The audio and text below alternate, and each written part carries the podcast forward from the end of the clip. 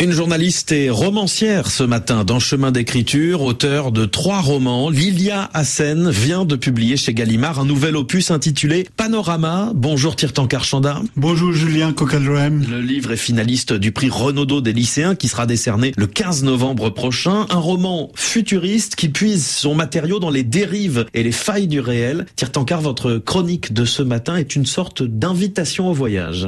Oui, je vous emmène en voyage, mais dans le temps, cher Julien. Destination 2049, où se situe l'intrigue du nouveau livre de Lilia Hassen. Son roman Panorama propose un récit dystopique qui imagine à quoi pourrait ressembler notre monde de demain, un monde dont le maître mot sera peut-être transparence. Lilia Hassen raconte que c'est en se retrouvant un soir devant la vitrine éclairée d'un magasin d'ameublement à Paris qu'elle a pensé à l'idée de la transparence comme une nouvelle dictature intellectuelle. Lilia Hassen.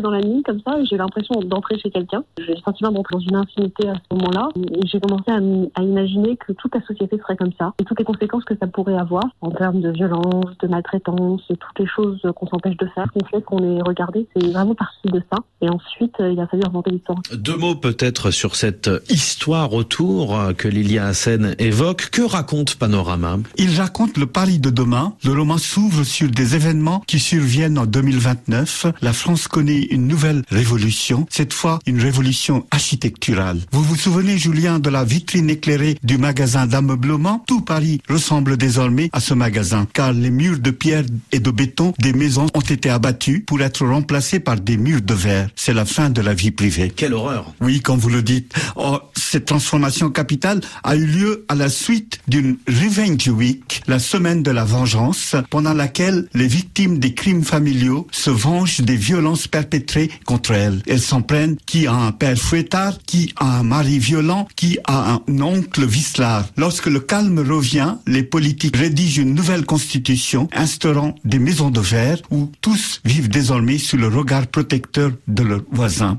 Résultat, le taux de criminalité tombe drastiquement et les policiers se retrouvent désœuvrés jusqu'au jour où... Que s'est-il passé ce jour-là Il s'est passé une disparition. Un couple disparaît avec leur fils adolescent. La cité est en émoi. Comment peut-on disparaître dans une cité hyper protégée malgré la vigilance des voisins? L'enquête est confiée à Hélène, une ex-commissaire, double de l'auteur. Brutalement, le roman social bascule dans le thriller et Hélène de découvrir la condition humaine dans toute son abjection. Sur les failles de l'utopie de transparence, Lilia Hassen. Le caractère figé de la perfection, c'est quelque chose qui est assez effrayant et qui est une conséquence de la société de la transparence que j'ai imaginée. En fait, je critique toute la tentation extrême du bien. Et c'est vrai que le fait de tendre vers cette société de la transparence, c'est qu'on se rend compte peu à peu aussi que euh, des valeurs poussées à l'extrême, elles deviennent excluantes, elles séparent, elles divisent. Et toute dernière question, Tire Tankard, pourquoi faut-il lire Panorama? Pour l'imagination débridée et originale de l'auteur, tenue en laisse par son écriture structurée selon une logique implacable. Lilia Hassen écrit en journaliste qu'elle a été. Elle a une écriture nerveuse, élégante, avec un sens rare d'économie de moyens et d'efficacité narrative. Avec Panorama, on assiste à la naissance d'une plume majeure, une plume qui a l'acharnement social d'Annie Ernaux et la fluidité de Duras. Et pour s'en convaincre, Panorama par Lilia Hassen est publié aux éditions Gallimard, Chemin d'écriture. Tire Tankard Chanda, merci beaucoup. C'est moi qui vous remercie.